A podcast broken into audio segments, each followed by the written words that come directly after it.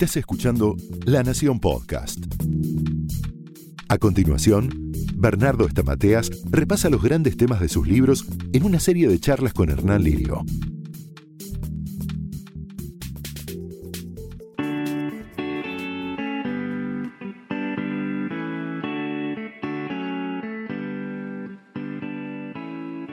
¿Qué tal? ¿Cómo les va? Soy Hernán Lirio y otra vez estoy junto a Bernardo Estamateas para hablar de algunas cosas que nos pasan en nuestra vida y eh, vamos a tratar de encontrar respuestas para poder superarlas. ¿Cómo estás, Bernardo? ¿Qué tal, Hernán? ¿Cómo te va? Bueno, me gustaría hoy hablar de nudos mentales. Nudos mentales es uno de tus libros favoritos, yo sé. Sí, exacto. Y quiero que me digas qué son los nudos mentales. Son todas las ideas que nos mantienen atascados. Si yo te digo, Hernán, ¿en qué, ¿en qué área de tu vida te sentís que estás atascado? Bueno, ahí hay un nudo. ¿Qué es un nudo? Una creencia que no te permite avanzar.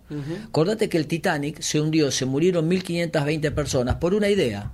La idea era que el barco no lo hundía ni Dios. Si hubiesen tenido la idea que el barco lo podía hundir Dios y un iceberg, hubiesen puesto más botes. Entonces las ideas nos hunden o nos hacen eh, llegar a buen puerto. Ahora, nudos mentales se nos presentan todo el tiempo, desde que nos levantamos hasta que nos acostamos, inclusive soñando. Mira, me decía una chica, eh, ¿sabes qué pasa, Bernardo? Yo estoy mal. Digo, ¿por qué está mal? Porque estoy sola. Le digo, ¿cuál es el problema? Es que la soledad duele. Qué interesante, le digo. Esa es una frase, eso es un nudo. La soledad duele, ¿por qué tiene que doler? ¿Cómo por qué tiene que doler? Pues yo tendría que estar en pareja. ¿Y por qué tenés que estar en pareja? El problema no es la soledad, es el aislamiento. El aislamiento es la dificultad de abrir tu corazón. Vos podés estar aislado, rodeado de 500 personas. Entonces me, que se quedó, le digo, ¿por qué no podés ser feliz con vos que necesitas formar una pareja para ser feliz? Hoy se llama debate socrático, eso es una técnica terapéutica donde vos haces reflexionar. La, la, la, usamos como amigos también, pero ¿por qué? No, no hay hombres, te dicen. Ajá. A ver, no hay hombres. ¿Cuántos hombres vos, con, vos saliste? Eh, ¿Mil o dos mil? No, no, pará, te dice. No, no, no salí con tantos. Ah, ok. Mira, acá en el barrio de Caballito, donde yo estoy, viven 250 mil personas. Vamos a ponerle que hay 100 mil varones. Vamos a ponerle que de esos 100 mil hay 20 mil candidatos. ¿Cuántos, ¿Con cuántos de los 20 mil saliste? Se ríen. Es decir, que a veces nos armamos generalizaciones, exageraciones y ciertas ideas que nos enquistamos y nos quedamos anudados. Uh -huh. Tengo una propuesta para hacerte. Dale. En cada pregunta que te haga me gustaría que me cierres con una frase para anotar. Como para que la gente se pueda hacer un, un pequeño eh, anotador y pegarlo en el espejo Dale. o en la mesa de luz o en donde sea. Perfecto. Terminamos cuando vos creas conveniente, me decís, la frase para anotar es y la anotamos. Vamos, dale. Déjame una de recién. Ahora, Sí. una frase para...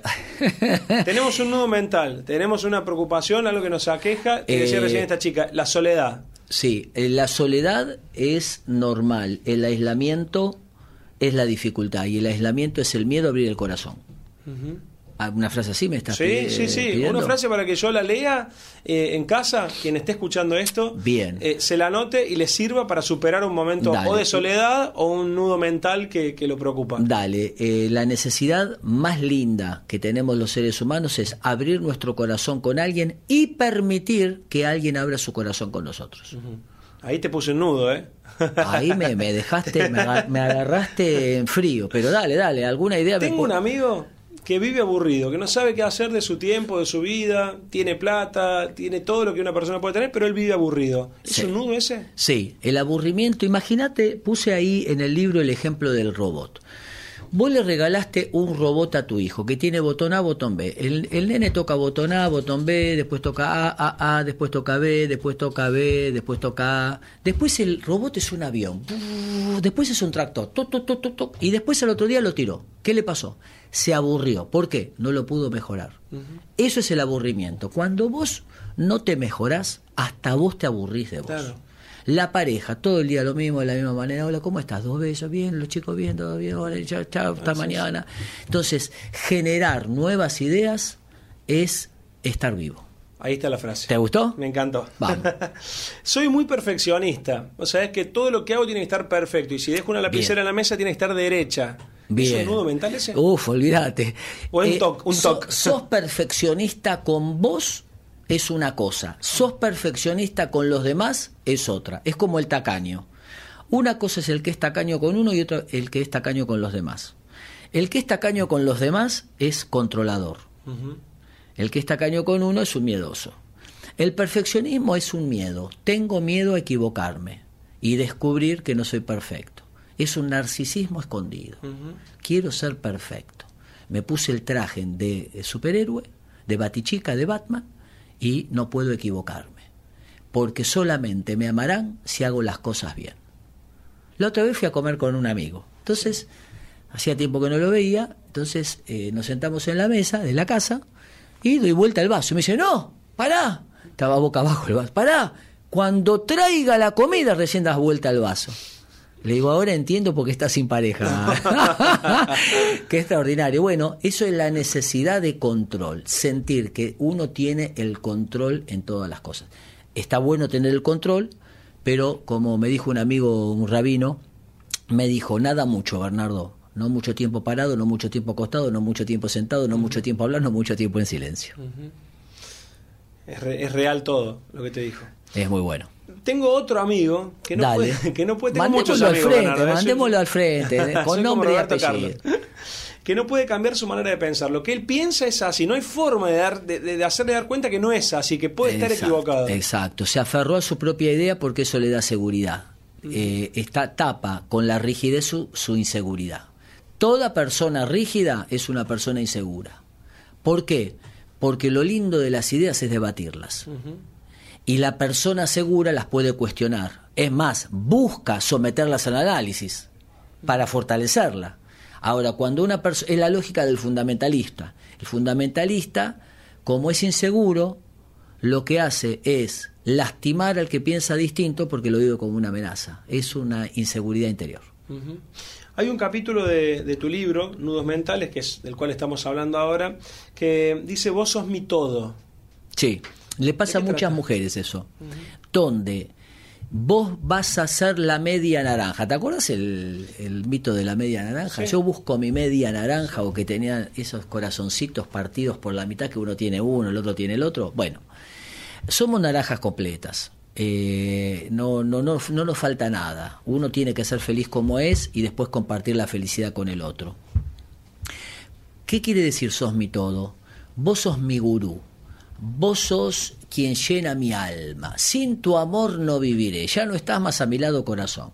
Esas frases lo que esconden son la incapacidad donde yo siento que no tengo el potencial, los recursos para ser feliz, entonces me agarro de los recursos tuyos para que llenen mi vida. Lo mataste a Manzanero, te digo ahí. ¿eh? Eh, bueno, eh, como poesía está bueno, ¿no?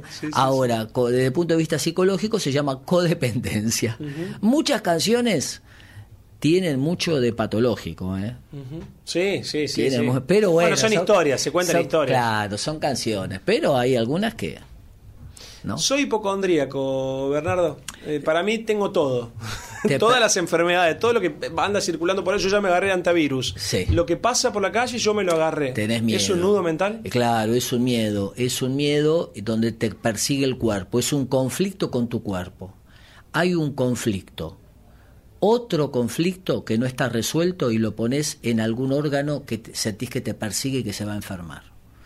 Es como la chica que dice todavía estoy gorda, necesito bajar de peso.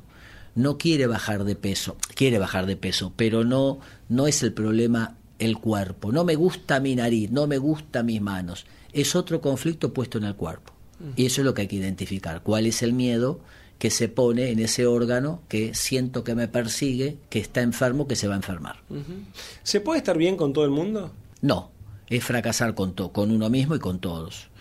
Nadie es un billete de 100 dólares, mirá el, ejemplo que te di, ¿eh? no dije 100 pesos, para que te quieran todos. Entonces siempre vas a tener gente que te quiere, que te odia y que no te conocen y hablan en contra tuya. Ahí está la ley de los tres tercios. Exactamente. ¿Cómo es la ley de los Repetila, vos la sabés, es una frase favorita. Acaba la frase de Hernán.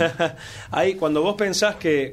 Esto se aplica mucho cuando te tenés. hablan mal de vos, en algún lado. O en las redes sociales, o escuchaste que una vecina le dijo a otra algo tuyo. Sí y eso te pone muy mal, porque cuando habla mal de uno, uno lo pone mal. Exacto. ¿Qué se hace? Ahí Bernardo me dijo que hay que aplicar la ley de los tres tercios. La, ley de los tres, tercios significa que hay un tercio de la gente del mundo que te quiere. Exacto. Un tercio de la gente, o que te conoce, que no te quiere, y Exacto. un tercio que ni fu ni fa, que no le va ni le viene, que no le importa tu vida. Exacto. ¿Está bien? Hay que enfocarse en la gente que te quiere. Te doy otra estadística. De cada 12 hay un Judas. Esta es de Jesús, la Sí, estadística. Pero sí. hay 11 que te quieren. Entonces, cuando dos hablen mal de vos, Hernán, hay 22 que te quieren. Pon el foco en los que te quieren. Dice que estaba un señor dando una charla y dice, bueno, preguntas. Cuando habla el papel decía idiota. Y el orador dijo, es la primera vez que ponen su nombre y no me pone la pregunta. Lo importante es no engancharse, no engancharse, porque el que te agrede está angustiado y quiere, le da bronca que estés bien. Entonces te quiere amargar el día. Eh, Hay un capítulo de tu libro, eh, es el nudo mental 24, y es No sé bien quién soy. Upa. Para cerrar, hay mucha gente que no sabe bien quién es. A veces te miras al espejo y decís, ¿quién soy? ¿Quién soy? Bueno, le pasa eh, la- en la fase del adolescente, ¿no? Eh, yo me llamo Bernardo Estamateas. Vamos a suponer que reniego de Estamateas, que es la herencia de mis viejos. Yo soy Bernardo, yo no quiero saber nada con mis viejos, yo no, no, a mí nadie me va a ayudar porque yo soy Bernardo. Esa sería una postura. La segunda es Tacho Bernardo, yo soy Estamateas, no construyo mi deseo, no hago lo que yo quiero, yo voy a hacer el mandato de mis papás que querían que sea lo que fuese. O yo puedo unir Bernardo y Estamateas y armar mi propia identidad. ¿Qué quiere decir eso? Acepto mi herencia, lo tomo, tomo lo bueno, pero construyo mi propio deseo. Al unir las dos, construí mi propia identidad. Hay que tener fuerza interior. Pero de eso vamos a hablar en otro momento, porque uno de los libros de Bernardo se llama Tu fuerza interior. Hay otro libro que se llama Puedo superarme. Otro que se llama Resultados extraordinarios. Y tengo muchas ganas ya de que empecemos a hablar de eso. Pero bueno, Dale, va a ser en otro episodio, Bernardo. ¿Cómo no? Muchas gracias, ¿eh? Abrazo. Y acuérdense ustedes que pueden conseguir los libros de Bernardo Estamateas en la colección de la Nación, justamente de Bernardo Estamateas.